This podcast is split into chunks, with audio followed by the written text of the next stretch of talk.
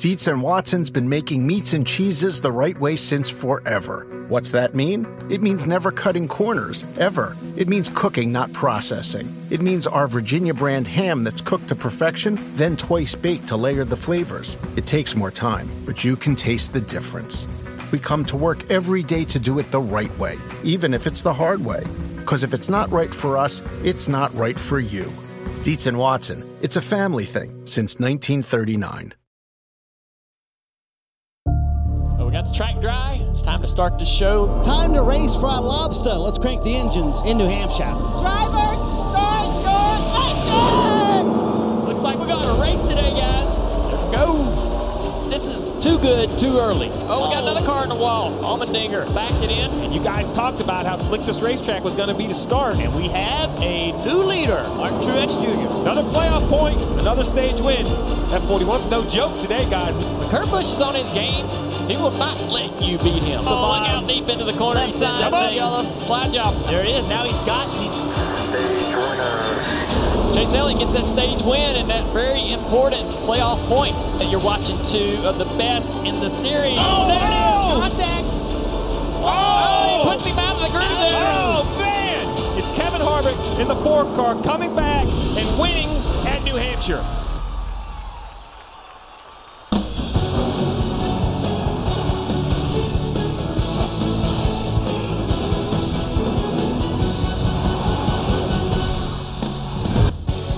Welcome to NASCAR America, presented by Mobil 1. Krista Voda alongside Kyle Petty and Nate Ryan. You Yes. guys were both here in the studio yesterday, and let me just say, a four-hour rain-filled pre-race show without Kyle Petty's sarcasm Oh. during commercial breaks feels like well more than four hours. Nate got all my sarcasm. Yeah, you should yesterday. I. Yes, You were Nate and deprived of it, Yes. but I was not. I got to hear all of the snide remarks and snarky comments. And there were plenty of them, people. Plenty of all the way through the race, not just the pre-race. Yeah. So you guys watching that, you were together watching those kind of closing laps, and what was going? You're like, hey, we kind of knew this was was probably going to come. Yeah, I mean, you could sense it Yeah. building, certainly. Uh, pretty much from the, the, the final pit stop sequence Yeah. on, I think you felt like it was going to be a Busch Harvick battle. Yeah, and, and yeah, New Hampshire's always been one of those races that, whether it's weather, whether it's because it's hot, whether it's because it's cold, doesn't make any difference. How it starts is never how it ends. There's so many different changes and so many different players that come and go during the race. I thought of this because we got we weren't on our Peacock pit box because we were upstairs in the booth because of the weather. So technically, we did get kicked out of Victory Lane at New Hampshire once again. Yes, once again, my girl has again. been kicked out of Victory Lane. Uh, a yes. big shout out Long to story. all of the NASCAR fans in New England. They waited out the weather and were rewarded for it with a finish of that race. Let's take a look at some of the highlights. You saw some of that there uh, in, the, in the show open. It's so good. Let's show you again. Delayed over three hours. The green flag finally dropped around 4:15, and that gave us plenty of time to have some fun. Uh, Clint Bowyer. I mean, when he's involved, you know it's going to be crazy. Alex Almirola over there on the side. He really Yes. stole the show, and then. Rutledge Wood stole a car. How much is that worth, Kyle? I have no idea. It's a like- couple of paninis, I think. A couple Seven of people. figures. Yeah, that's crazy. The Pagani. Oh my goodness. Oh. So this race uh, definitely had uh, its share of twists and turns. Uh, Martin Truex though out front early. Yes, this is after the competition caution. Jimmie Johnson and Chad made a call uh, in that first segment, the first 20 or 30 laps of pit, so they were up front. But uh, Martin Truex drives his way back to the front uh, to win the first segment. Okay, so let's go to stage two. And Nate, Chase Elliott, we really haven't gotten to, to talk about him up front. Nor Hendrick Motorsports, his team, Krista, and this was the first stage win of the season for Hendrick Motorsports.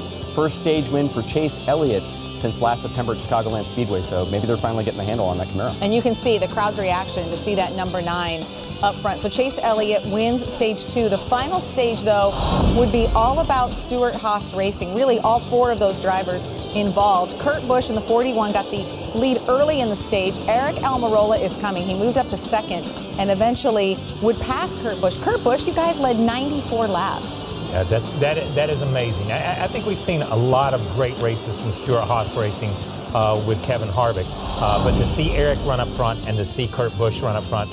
Uh, but here we have Clint Bowyer with a little bit of an issue, brings out a caution that his teammate, Aric Almirola, who was driving away from the field at this point in time during the race, did not need. The leaders come to pit road, uh, and we see here on the split screen. Aric's pit stop was about a second slower than Kyle Busch's. He comes in leading. He leaves in the third position. Now he's got to make it up. He positions himself on this restart. Uh, but Yeah, let me restart. say, yeah, the restart here, he was that little band from Texas asleep at the wheel. They just drove off and left him on this restart, and that's where his race went away. I don't even know that band. Yeah, it's a great band. It is So, a great band. Again, so 18 and 4, two of the big three battling down the stretch. Um, and you kind of knew, Nate, that this was coming. Yeah, they have had their one-on-one battles here in the past. Kyle Busch and Kevin Harvick, Krista. Last time this happened was Pocono last year, where actually the reverse. Kyle Busch bumped Kevin Harvick out of the way. This time, turnabout was fair play. And we're going to talk about that a little bit coming up. Just this 18 and 4 and kind of their history as we see it again. This is how Kevin Harvick gets the win. Uh, it was his sixth win of the year, so Kyle Busch has to settle for another second place finish. Um, but Martin Truex was in the in the mix too, really. So it's the big three once again.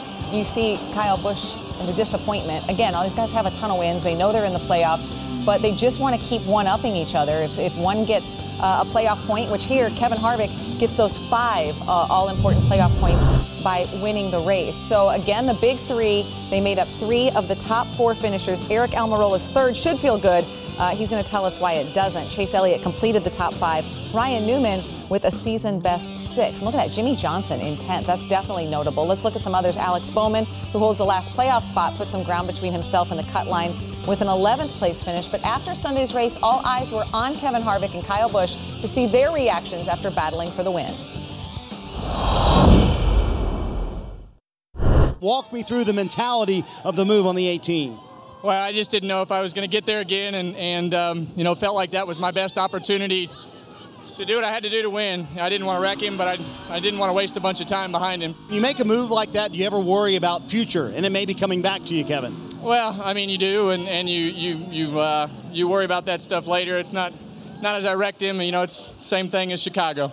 I, I think the winner, these fans, I mean, we're literally eight feet from the fans here.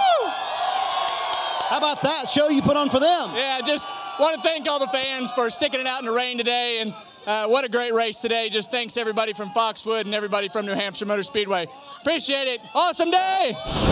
You know, it's racing. We uh, we had a really really poor performance today. Our interstate batteries Camry just wasn't there. Uh, wasn't there all weekend. We kept fighting the same things all weekend long, and we can never make any gains on it all through practice. And we kind of struggled with it through the race. And uh, Adam made some some really really good calls, some really good adjustments to. Uh, to just try to keep improving on it. My pit crew was flawless. Uh, they gained us all those spots on pit road to get us out front, to get us in that position, to have a shot to go after the win. And, um, you know, we, we controlled the restart and drove away by a little bit, but we weren't the best car in the long run. All them SHR cars were really, really good today. They were all fast. So it was going to be hard to hold them off, and I was just kind of backing up and, and um, you know, three, four, five corners in a row. And with a faster car, I'm not sure you had to do it, but he did. It's fine. It, um, how you race is how you get raced, so it's fine. Hmm, payback in the playoffs. We shall see. Right now, is Kevin Harvick atop the playoff leaderboard with six wins, 32 playoff points. However, Kyle Busch is leading the overall standings, and 15, remember, playoff points will be awarded to the regular season champion. So let's kind of dive into this subject. Uh, Kurt, or Kyle Busch and Kevin Harvick. When Kyle Busch said you race a driver how he races you, was he thinking back to some of his issues and some of these issues they've had, or looking ahead? Both. Both. I think I, I, I do think both. I think, and, and I've said it before. I think that as a driver, you have a book on other drivers. You know how they race you on a regular basis. You know how they race you for a win. You know how they race you for fifth. You know how they race you for 20th. Uh, we've documented it here a million times. Ryan Newman is the hardest guy in the world to pass. Everyone knows how how you have to race Ryan Newman. So I think from that perspective, all he was saying was, We've raced like this before. We'll race like this again. I'm going to remember it. That's just the way it is. Um, so I, I, don't think he was thinking, Hey, I'm going to pay him back for this. I, I, don't think it was any of that. I don't, I don't think that's what Kyle, what the intention was. The intention, uh, the intent of what he said was, This is how we race. I'm going to race him like he races me. This is just another example of it. Right, like the paradigm has changed yes. with uh, the win and you're in thing yeah. and playoff points now awarded for wins, where I think drivers are more just accepting of the fact that you're going to have to bump a guy yeah. out of the way occasionally to get the win, to get in the playoffs, or to you know s- further make your standing better with yeah. those extra five points. But I will also say that you know, there was a lot of talk about Chicago and how Yeah. Kyle Busch and Kyle Larson raced there. And you know, Kyle Busch said essentially that made this fair, made me fair game for other drivers. I think it was before that. I think Yeah. it was Bristol when he bumped Kyle Larson out of the way with six to go to get the win. Very similar to what we saw yesterday Yeah. at New Hampshire with Harvick and Busch. And I think that was where you know maybe the tone was set for how Kyle Busch was raced yesterday. Yeah. And you mentioned Pocono. So there was an incident you said there we were taking a look at Bristol. Right. Um, but you said it goes back uh, to, to the Pocono race as well. Yeah, uh, last July, Kyle Busch won at Pocono by bumping Kevin Harvick out of the way. There wasn't, you know, eight laps to go in that race, but uh, similar situation as we see right here at Pocono last year. Uh, and Harvick wasn't upset about this. Yeah. Afterward, he he took it and Yeah. said, "We'll move on." I don't know if he's put it ex- as succinctly as Kyle Busch did and said, "Hey, you raced me like." You get raced, but uh, I just think that another factor here is that Kyle Busch and Kevin Harvick have a history where if this would have happened eight or ten years ago, Yeah. Kyle, I think there might have been Yeah. more of an explosion. But these are two Type A personalities who have sort of learned to coexist. They've put their differences aside, and that coupled Yeah. with the fact that I think guys look at how you race for wins now versus the pre-playoff era, it's just different. Yeah, and, and I, I will I will go on record saying this. This is maybe not all the way to the extent that we've seen in the past, but this is the early stages of a rivalry. Okay, when I look at these two, when one bumps one and the other one comes back and bumps, and somebody's keeping score somewhere, even though they may not be public score, they're keeping it in their heads from wins and stuff like that. This is not what we experienced at, at Daytona and, and what what we talked about as being a rivalry there. That was a one-off. I'm mad at everybody in the world, that type thing. But but I, I- I think when you look at this, these two guys have a tremendous amount of respect for each other. They may not like each other. Right. I'm not going to say they're best buddies. I'm not going to say they go to dinner, but they have a tremendous amount of respect. And I think when you when you have that, and I respect what you can do in a car, I respect what you do in a car.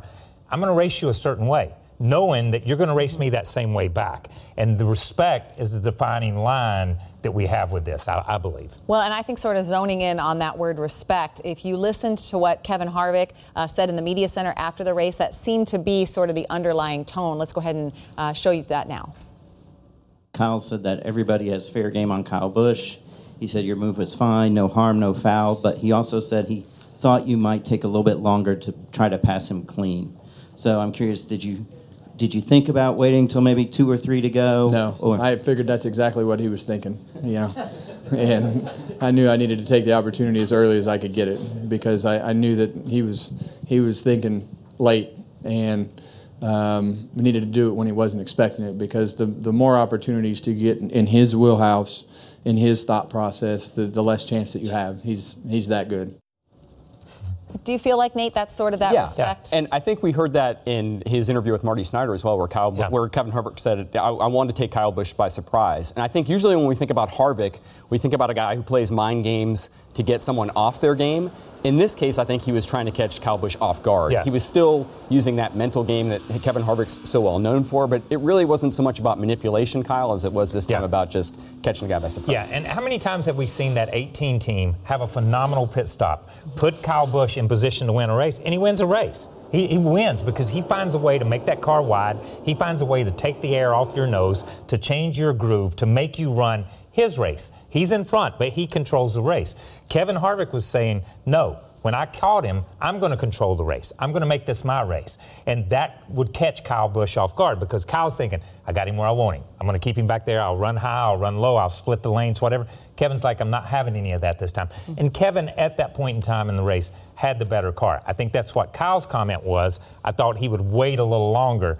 And if you've got that driver in front of you thinking, okay, he's not going to try me until we get to two or three laps, and you bump him five or six laps from the end, you've totally changed the game. And let's not forget, Martin Truex won a stage, so he got the playoff point. Finishes in the top five, so has stage points. Like you guys said, this sort of um, you can't rest on your laurels Yeah. anymore. There's always Right. something. Yeah. There's always that carrot out there that these drivers have to go go after, and we're seeing it with. Uh, we hate to keep saying it, but the big three are living up to the hype, and that's why we keep talking about them. Right. They're each raising their game as Yeah. the other one does. Okay, let's go back. Chicago, one of the big three. Kentucky, one of the big three. New Hampshire, one of the big. They just keep rotating through their their. Once I go to six, He goes to five, he goes to four, he goes to five, he goes to six. We just keep, it's one on top of the other. And we've heard Kyle Busch say it. When those other two do something, I've got to go make something happen for me. I've got to make something happen for my team. So I think we're going to continue to see that. Do you feel like this is the big three today? Today, this is the big three. Sorry, this is what you get. That's a little sarcasm there, people. Still a lot of ground to cover uh, coming up on NASCAR America. Heartbreak for Aric Almirola after those late race issues cost him a shot at his first victory in over four years. We will also look at the playoff bubble. Which position is the break point? How much ground is too much to make up? We will break down the chances. Chase Elliott had his first top 10 finish at Loudon and solidified his playoff position. Elliott is a former Xfinity Series champion, and we're telling you that because Christopher Bell is hoping that is him someday. Xfinity's rising star grabbed his third win of the season, but is his future hazy? NASCAR America is brought to you by Mobil 1 Annual Protection, proven protection for 20,000 miles.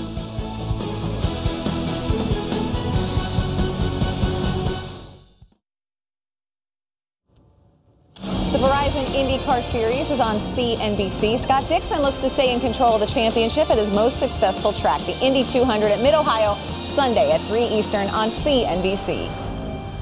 James Hinchcliffe will look to stop Dixon at Mid Ohio, but today he and girlfriend Becky Dalton announcing that they will be tying the knot. And from the looks on their faces to their very funny messages, they surely got a lot of laughs. Our congratulations to James and Becky. That's a great way to announce it. That's awesome. Let's get back to Sunday's race at New Hampshire. During the day, Stewart Haas teammates Kurt Busch and Aric Almirola looked poised to score the win, one of them at least, but in the end, late race setbacks on pit road for both the 41 and the 10, plus a rough restart for Almirola, cost both of them. What's the feeling at the end of this one? Uh, disappointment. You, I would, you'd think I'd be really excited uh, to, to run top five and I'm not. We had the best car, uh, hands down. Uh, there's no doubt in my mind, and uh, we gave it away on pit road, and then I gave it away again on the restart and spun the tires on the restart, and didn't even give myself a fighting chance. So, uh, just really frustrated. We just Chicago, we had a car capable of winning. We didn't execute. Uh, today again, another car capable of winning, and we didn't get our Smithfield Ford Fusion to victory lane, and just frustrating. So, they say you got to lose some to, before you win some, and I feel like we've lost some now, so it's time to, to stop it and, uh, and go to victory lane. The good news is we had good speed. We had good lap times, and most of the day, you know, 95% of the day, we had pace to be a winner and to lead laps. So that's what I take away from a day like today, where sometimes we've been glued six to 10th and don't have, you know, like the, the power to get to, to lead laps a lot. So I'm happy with that. Pit road, I mean, once in a thousand years that's going to happen, and we just shouldn't have pitted on that lap. And then Blaney's a good kid; he wanted to let me go, but then I'd have blocked him in. I'm like, "No, kid, go!" And that just turned into a total disaster. And then the restart, I just didn't get a good restart uh, behind Almirola when we were fifth. So you, you mess up twice, you're not going to win the race. That's just how it works in Monster Energy Cup. And we told you Kurt Busch led a ton of laps despite not winning. Aric Almirola did have his best finish at New Hampshire Motor Speedway. It marked the seventh different track this season where Almirola has posted a career best finish. And Clint Bowyer, a teammate, posted this tweet following Sunday's race. Sick to my stomach, feel terrible for Aric. Had something break on the left rear, was nursing it to finish, and then the right rear broke getting into the corner. It never got any worse, so I figured it was just a shock mount broke or something, and that we would be fine. So again, teammates, uh, there, Nate. We don't want to place blame, but if you are, right. If you were going to point fingers, um, do you point them towards Bowyer? I, I don't think so. I, no. I, understand why he wanted to. You know, he felt culpable because the team knew something was broken. They're in the playoffs already with two wins. They're not really racing yeah. for anything at that point. I understand like why they feel guilty about. Geez, if we pitted, the caution doesn't come out, but. The caution could have come out 20 laps earlier when Stenhouse hit the wall. It could have come out after the yeah. Bowyer caution. I don't think you focus so much as on the circumstances as you do on the execution. And yeah. the circumstances created a situation where Almirola's team didn't execute. The, the pit crew yeah. lost him two spots in the pits, and then on that restart, as Kyle so aptly put it, um, Almirola was not quite up on the wheel. He wasn't on his game. And if you're going to be a championship team, you have to respond regardless of what the circumstances are. Yeah, and, and, and Kurt went the same way. We see the, the pit stop here. It's, it's just a touch slow. Just a touch. And, and but Listen, a touch on pit Yep. road is a football field on the racetrack. It's 100 yards, it seems like sometimes. But, but I think Kurt put it perfectly, where he said, you mess up twice, you're not going to cover at the, recover at this level. And these, the, here's two teams. We're talking the 41 of Kurt Busch and the 10 of Aric Almirola. Both teams made two mistakes that took them took the opportunity to win. I'm going to say this about Aric. Um, I, I think Aric is obviously Aric's having a career year. Um, this is not a position he's been in a lot during his career. He said they say you have to lose some before you win some. I don't believe that, but I, I do understand what it means. What it means is you've got to put yourself in position so you learn from your mistakes. So you learn he should be learning. That team should be learning from these mistakes because he is putting himself in position week in and week out to be a contender, to be a next the next guy who can win two or three races a year for the next two or three years.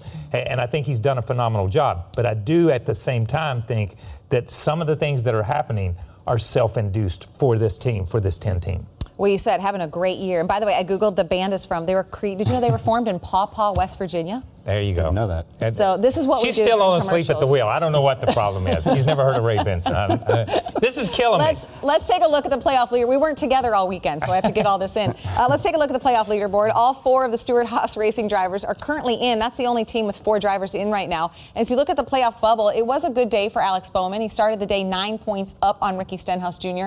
He's now 28. Let's hear from those two drivers.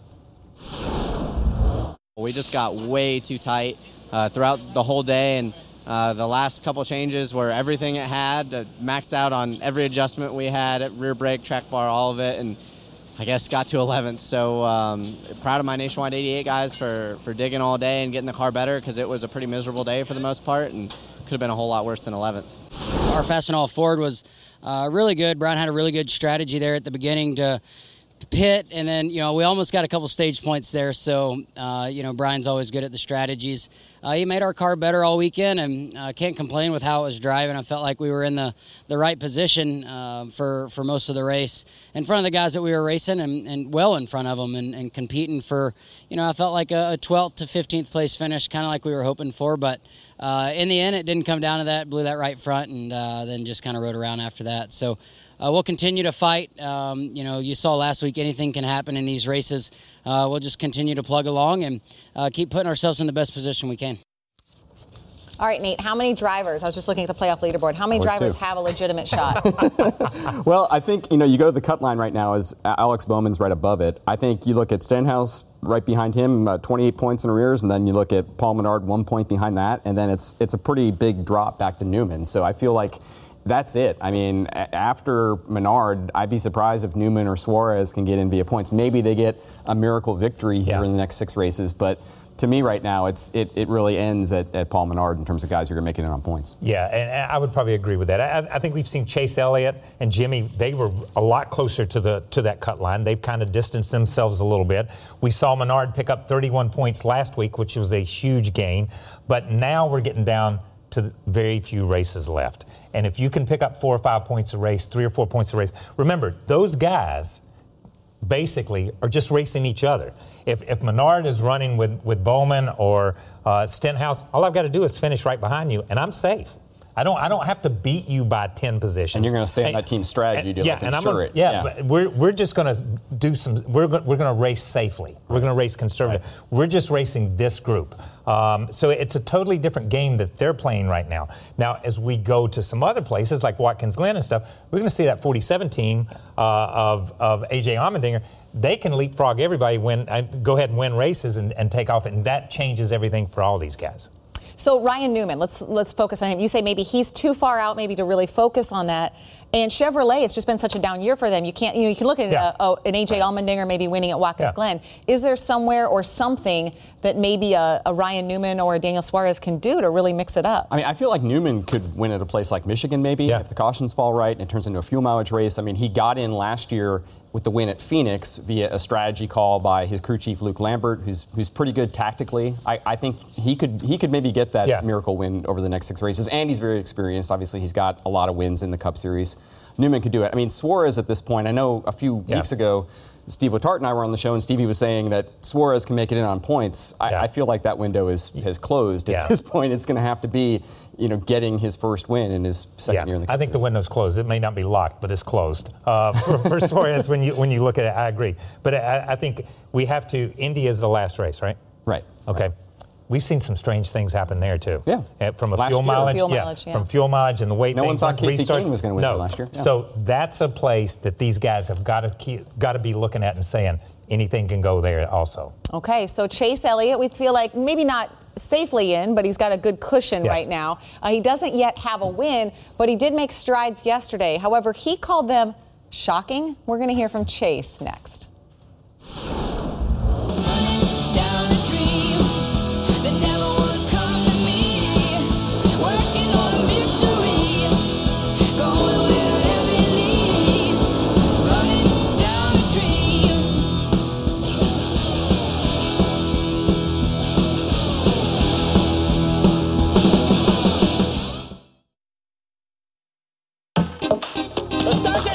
Yes! Is that yours? Yeah.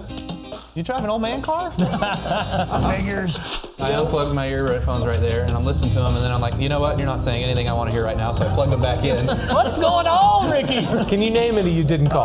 Uh, Just off the top of your head. Brad might be one. Everything you say into the microphone, they're still booing. So it's like, oh, too wide? Hell no. Never gonna happen. Not a chance. There's two bosses I have. One of them's a female and the other one's old. The old one said no. Man, that really brings up a lot of questions. I'm making notes. Radio, public consumption. Got it. I took photography classes in high school. This guy right here. Did you miss that whole thing? Yes, I just missed that whole thing. Absolutely. I'm a fan of myself. Right? That's what I'm talking about. We're out. You're the man. Hey, it was fun. It was fun, and we'll go from a NASCAR champion to one of the sport's biggest young stars this Wednesday with Dale Jr. Tune in Wednesday to Wednesdale at 5 Eastern as Chase Elliott joins the show. Speaking of Chase, he won stage two yesterday and finished fifth in the race. Yeah, it was a huge points day for us. Obviously, would love that win to not have to worry about it, but um, you know, got 19 points between the two stages. That's 19 positions on track, and that's a lot. So uh, anything can happen these next few weeks, and you know, to have all you can get is really important. good day for us. I mean, Chase had a really good day, and I felt like we were gaining on it. Um, ran upwards of 10th or 11th at times, so um, I think it's good overall. So our short track program's been been pretty solid. Not as good as we were at Richmond, but but pretty solid day.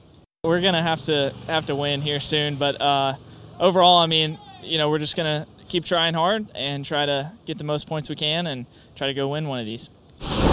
Uh, fourth after a day like that is uh, shows how strong our team is.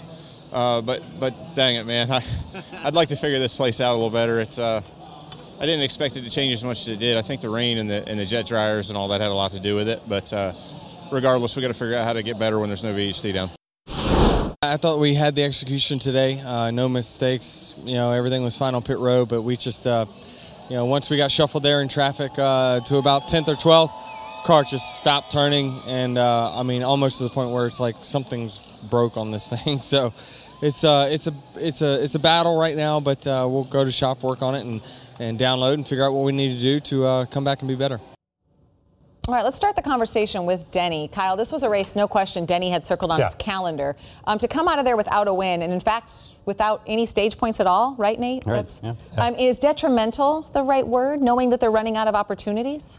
It is troublesome. Okay. I, I, I'll use that word. And, and I, I guess because there, there's certain drivers and certain racetracks. When Jimmie Johnson goes to Dover and doesn't run well, it doesn't not necessarily have to win, but doesn't run well, you say, whoa, look at that Hendrick organization. Look at Jimmie Johnson, look at Chad Knaus.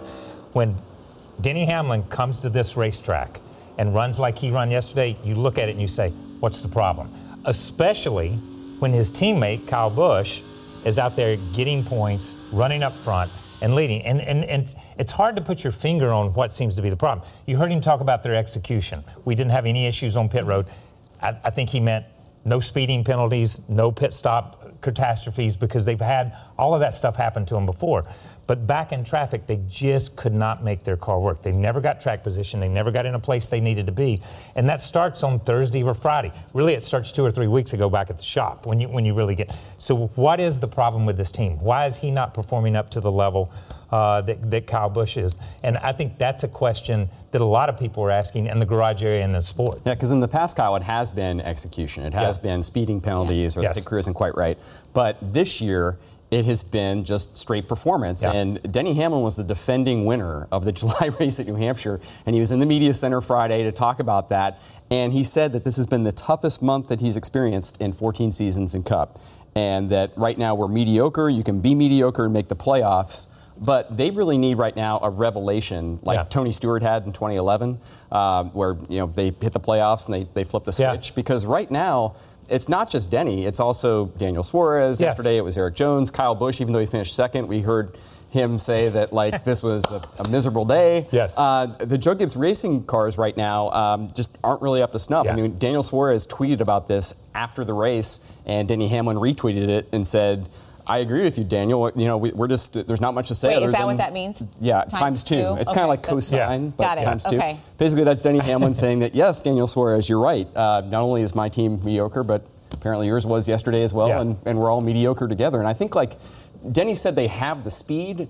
The, the Gibbs cars just haven't figured out how to set the cars up Yeah. right. And if they hit on it, maybe they will get that revelation. But right now, as he as he said, you can be mediocre and make the playoffs, and that's where they are right now. Yeah, and and I, and I agree. I, I do agree. They're they're not the Toyotas, and especially the Gibbs Toyotas, are not where they were last year. Are not not at that performance level.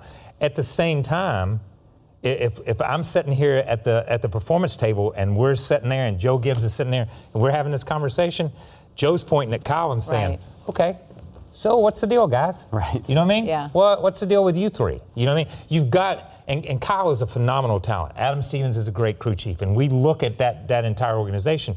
But they're saying, here's all my papers. You, you look at what Kyle's got. You look at what, you know, let, us all share stuff. That's the same thing they do at Stewart, Stewart Haas, um, and the same thing they do at Hendrick, the same thing they do at all these bigger teams like that. So I, I, I do understand that that I can say, okay, we're not where we need to be. Things aren't working the way they. Are. Yeah, yeah, yeah, yeah. Look, when you get become a driver, they give you a handbook. It's about this thick, and it's like six thousand excuses on why you didn't run good. Okay, and we all use every one of them at some point in time in our How career. many did you use? Yeah, every one of them, twice, twice. so, but I think when you get to that point, you've got to somebody's got to look in the mirror and say, okay, what do we got to do? What do we have to do? Kyle Busch is on 24 7, 365. He never thinks about it. Kyle Busch runs second, and he said, We had a really, we were really, really poor performance today. Mm-hmm. He runs second. How do you say that? You know what I mean? I understand Denny and those guys saying it, but when that guy's saying, we're poor and we're running second, that it, something's not lining up for me. Okay, and I don't want to put you on the spot so you could have maybe the commercial break to figure it out, but my word was detrimental okay. for Denny. Uh, his was troublesome. Troublesome. I realize that yours is going to be a lot Yes. better. Yeah, yes. So Give me- we can give we'll me give three you minutes. yeah we'll give you some time. When we come back, you're going to get Nate's word. We're also going to shift over to one of the other great races from the New Hampshire weekend. Christopher Bell is following a path that names like Byron and Jones have walked before him, but and there there is a but. In fact, I'm not going to tell you what it is. You will have to stick around to find out.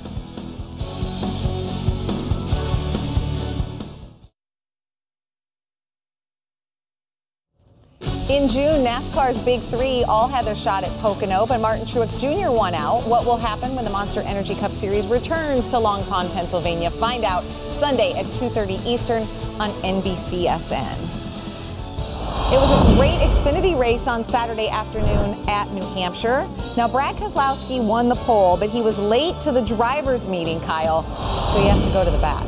You got one job. Go to the driver's meeting, people. Stage one, Christopher Bell in that number 20 would lead the field to green and go on to lead every lap. It's his fourth stage win of the year. So let's jump ahead to stage two. And Nate, we knew that we would see that yellow 22. Yeah, he made his way back up there. He had, well, he had to make amends, right? As Kyle said, he had one job and he blew it, so he had to get back in the lead, and there was Brad Keselowski. Yep, he did a great job restarting on the outside of Ryan Preece. So Brad Keselowski would hold on for the stage win. Preece would go on to finish third in the race, uh, a hometown favorite there from Berlin, Connecticut. But in the end, it was Christopher Bell in that 20 holding off a late charge from Keselowski in that 22. And this was a great battle, Kyle. It was a great battle. And, and look, the experience of Brad Keselowski, the inexperience of, of, of Christopher Bell drove a flawless race. He put that car exactly where Brad wanted his car to be. Uh, this kid's a real deal. The 23 year old from Oklahoma picks up his second straight win. That's pretty special. I never dreamed I would be here at Joe Gibbs Racing. I never dreamed I'd be racing in the NASCAR Xfinity Series, honestly. But man, I'm just proud of this entire group at Joe Gibbs Racing. This uh, number 20 team works their butts off, and really happy for all of our partners at Rheem, Ruud, GameStop, Toyota, obviously everyone at TRD, and bottom line, I'm really thankful for Jack Irving, Tyler Gibbs, Pete Willoughby, Keith Kunz. Those guys were the ones that took put their neck out on the line. Rick Ferkel as well, and Darren Rustin. So uh, those guys right there put their neck out on the line for me, and here I am today. Now, Christopher Bell's third win this season increased his playoff point total to 18 with eight races left in the regular season. He trails Daniel Hemric by six points in the battle for the regular season championship, which, like the Cup Series, rewards a driver 15 playoff points. Nate, Christopher Bell is doing everything right. He's following really a roadmap that others before him um, have, but you feel like something is different with Bell's story? Well, slightly. Well, let's start with the roadmap, Krista, because I think you make a good point there. He's on a very similar pathway. If you want to find a blueprint or a template, if you look at William Byron and Erik Jones, both of them had outstanding seasons in the Truck Series. Then they had excellent seasons in Xfinity, and in the third year, they were in Cup. And if you, a lot of people are starting to make that leap now with Christopher Bell. He won the Truck Championship last year. Obviously, is a championship favorite now in the Xfinity Series this year. What will happen next year? I talked to some uh, Joe Gibbs Racing and Toyota officials over the last couple of days, and they said the plan for Bell is probably still full-time Xfinity in 2019, and they'd like to have him in Cup in 2020. Now, here's where things get interesting, of course. There's really no place to put him if you look at Joe Gibbs Racing's four driver lineup for 2020. I don't see any of those guys leaving at the moment, and there's no place really to park him in another car like Furniture Row Racing had with Erik Jones a couple of years ago. That car is now gone. So it's an open question as to where Bell will land. However, um, there is another layer to this, and that Toyota officials have publicly said they're not going to let Christopher Bell get away the way that Kyle Larson did. Both Kyle Larson and Christopher Bell, Christopher Bell come from very similar backgrounds, both dirt racers, both came up racing midgets and sprint cars. Kyle Larson was in the Toyota camp. They couldn't find a well funded ride to place him in, and Chip Ganassi swooped in about yeah. six years ago and took him away. And Toyota officials have said they're not going to make the same mistake with Bell, but it remains to be seen. You know, how will they accomplish it? We'll, you know, stay tuned. Yeah. So, and how will they accomplish it? Yeah. They're going to have to put a superstar on the block somewhere. If, you, if, if we just go by what they have right now, if you go by Kyle Busch or, or Denny Hamlin, uh, or Daniel Suarez or, or Martin Truex and the, and the Toyota drivers that they have right now, there, there is no place. There, there was no place for Chris Buescher after he won a championship. With there was listen, this this game has played out. Jeff Gordon started this game. He was a Ford guy that ended up defecting and going to the Chevy camp. And we've seen other drivers who've been developed by manufacturers, but when that moment comes, there's no place to put them. And you can't expect a Christopher Bell, or and, and let's use Kyle Larson. You can't expect a Kyle Larson, though Toyota has funded me and moved me to this place to say, I'm going to be loyal to you. Right. I'm going to stay here until something opens up in six years. No, that's not going to happen because you're wasting that part of your life and you're wasting those prime years. And and we've seen these younger drivers come in. I'm a firm believer. Come to Cup as quick as you can. Come as quick as you can. This is a different game. This is a totally different game than what the Xfinity or the truck uh, is. And if you're going to learn or if you're going to play at this level, learn at this level. I think William Byron being at the Cup level at this point even though he's not had an exceptional year, the Chevy camp has not had it, he's exactly where he needs to be. I, I, I look at, at Erik Jones. We looked at him moving up so quick. Right. He's exactly where he needs to be. I think Christopher Bell needs and deserves to be in the cup level. The problem is, with the business side of the sport, we're back to our business slash sport slash show. what are we? Uh, and what are and how does this work out for him? And I think there's two elements to it, Kyle. You, you, mentioned Byron and Jones. In the case of both of them, they both were a lower salary option yeah. than the guys they were replacing. Yeah. And I don't know if it was said publicly, but yeah. that had to factor in to the decisions that were being made by both Joe Gibbs Racing and Hendrick Motorsports. And when you look at the fact that the reason Kyle Larson got away was he didn't have sponsorship attached to him. Yeah. Uh, and that was, you know, they, at that time in 2011, 2012, they couldn't find a way to make those pieces fit together. I don't think that the sponsorship landscape as it is currently and the, the way the team finances are, uh, are uh, as they are currently and the way that Christopher Bell, again, would command a lower salary than maybe a guy he's replacing. I think like the, the climate is more conducive to him landing somewhere than maybe it was with, with Larson a few years Yeah, ago. could and could very well be. Yeah, you know, I, I mean, we're we're back to where, you know, and and I hate to say it, but you know, it's it's a mixture of talent slash money, that gets you to, the, to the place you need to be, Mhm. and, and that's a sad commentary sometimes on the sport because we see guys with tons of talent who never have that opportunity. You'd like to see guys who have that opportunity and have that talent to be able to capitalize on. I would hate to see Christopher Bell just keep getting shuffled along in an Xfinity program or moved along to say next year, next year, next year. Okay, before we go to break, your word. We teased that Oh. you had a. It's not that great. I mean, It's going to be better. disconcerting. Oh, there you go. So if you're just joining us, we, I'm we, were trying to, we were trying to define what Denny Hamlin's day was like. And I said what detrimental, troublesome. I thought I'd go with another D word. Yeah. That was good. But you have said culpable and paradigm in this show so far. Keeping track. I I learn plan when those I, I out, learn too. when I'm on. So I don't Yeah. learn. What do I learn when I'm with you? Not I a- learn, not- actually, I learn a yeah, lot. yeah, but it's we not can't stuff do it I on this necessarily need. Yeah. Sometimes you got to shake it up. That's what Stewart Haas Racing did with their pit crews, and it paid off on Sunday. When NASCAR America returns, we will join the celebration with the four team in our pit crew review.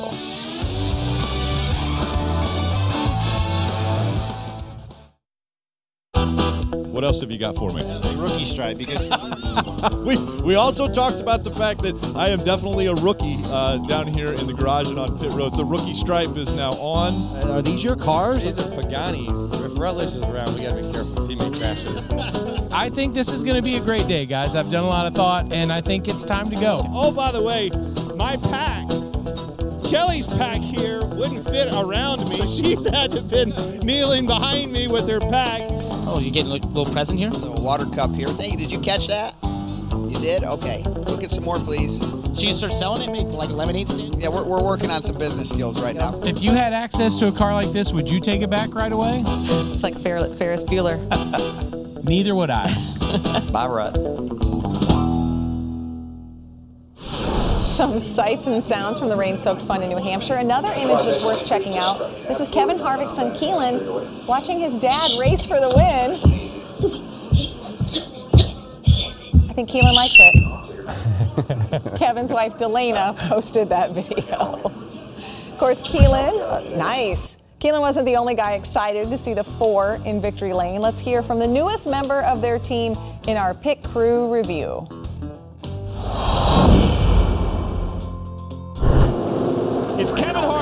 In the four car coming back and winning at New Hampshire. Great job! Great job, guys. That's the way to fight all weekend. My name's Shane Pipala, front tire changer in the Busch Light Ford Fusion for Stewart Haas Racing. Um, this is my first week on the car, our seventh win of the season as a company. It's been an amazing ride. I can't thank everybody enough at Stewart Haas. Put together a hell of a car and capped it off with an amazing finish today. Yeah, you can tell he's new. He's even got a different fire suit. Leading up to this weekend at New Hampshire, Shane Pipala was one of five crew members from Stewart Haas Racing. Moved to new teams. Pipala was part of Kurt Busch's crew before Stewart Haas Racing made the shuffle. And on Sunday, he helped Kevin Harvick and the Ford team earn their seventh win of the season, counting the All Star race back in May. Coming up, we will check in on our NASCAR Fantasy Live League and relive Sunday's NBC Race Team Takeover. How did they react to Kevin Harvick's bump and run? They were pretty much just like Keelan. We're going to show you next.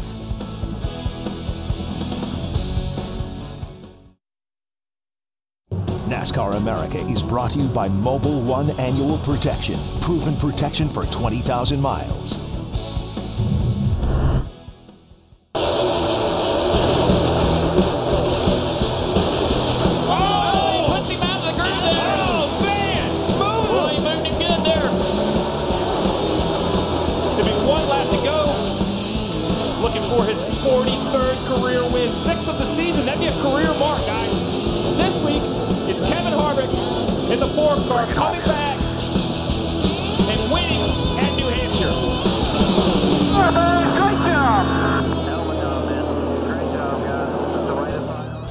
Here's hoping you had Kevin Harvick on your team in our NASCAR Fantasy Live League. As for our broadcasters, Jeff Burton has taken the lead. It should come as no surprise as the race was in New Hampshire, where Burton has won more than any other driver. All right, it was a lot of fun listening to the race broadcast yesterday as Burton, Steve Letarte, and Dale Jr. called the race dressed in t-shirts. Here's what it looked and sounded like when Kevin Harvick made that race-deciding move on Kyle Busch. You come off the corner and look in the mirror and see nothing but the hood of that Busch car. Look at that. Oh, he wrinkled the corner panel. He hit him so up. hard. Pushed him up. Those are not, those are nudges. That's racing. That's aggressive, but it's that's good. Good hard racing. Oh, he oh! puts him out of the groove there. Oh, man. I don't know about hard racing. He moves Well, him. he moved him good there. Get away from him is all I can tell you. you better gap him. So that's such a cool camera angle because you can see the guys, you know, doing that. But um, that was we knew it was going to be good. What are you laughing at? Hey, That's I like, said, that's like Keelan and his friends without the leg kick. You know what I mean? Without the leg. Give me the leg kick. Give me the, they might superstar. have, so they might have done the leg kick and we just didn't see it. yeah, we it. just didn't see the, the leg kick. I'm sorry. What would happen if we had to wear vintage racing T-shirts on the show? Nate, you would be all spun out. Yeah. I would too. Could I wear a concert T-shirt? Yeah, Yes. there we go. Band? Oh okay. my goodness, Sleep at we're the wheel? something. No. Yeah, sleep with the sleep with the wheel shirt. Wait, we are onto something. Why don't we wear concert T-shirts? Listen, the sad part is I could wear my own T-shirts and they would be considered vintage. that, that's what's sad. Loverboy played a pre-race concert at New Hampshire. Yeah, right up your alley. Yep, Oh, it did it really? Yeah. Wow, I missed It's- that. I wasn't there. I know, I know. That was so crazy. um, so speaking of, we had NBC Takeover, where the guys. So we didn't have Rick Yes. Allen in the booth. It was Steve Letarte, Jeff Burton, and, and Dale Jr. We're continuing that theme on Wednesdale because when Chase Elliott is with Dale, there is no broadcast professional sort of running the show. So that's another reason to tune in. Which is like p.m. every Eastern. show we do here at NASCAR America. There is no broadcast professional running the show. The host is just immaterial. Yeah. Exactly. I need that back. Actually. Here you go. All right, that's all for NASCAR America. For all of your NASCAR news, log on to NBCSports.com slash NASCAR. And tomorrow, um, you're, Nate, you're not here I'm on not the here. show No, tomorrow? no. What are we going to do? It's just me. With big words. No big three. words with Kyle. That's what we're playing So tomorrow. we'll big words with- obviously continue to break Yes. down what happened at New Hampshire, and then I don't know after that. Do we do it an hour with just the two of us? Just the two of us. Oh my! Just I the- hope I'm going to No, definitely need my song. pen back. I'll be So- watching. Thank you, Nate. Thanks. We're- so we'll be back Tuesday at 5 p.m. Eastern. We're we have Scan All. We have Scan All New Yes, we do. so we are safe. Uh, thanks for watching. We'll see you again tomorrow at 5 p.m. Eastern, and then don't forget Wednesdale again 5 p.m. Eastern on Wednesday. Thanks for watching. We will see you tomorrow.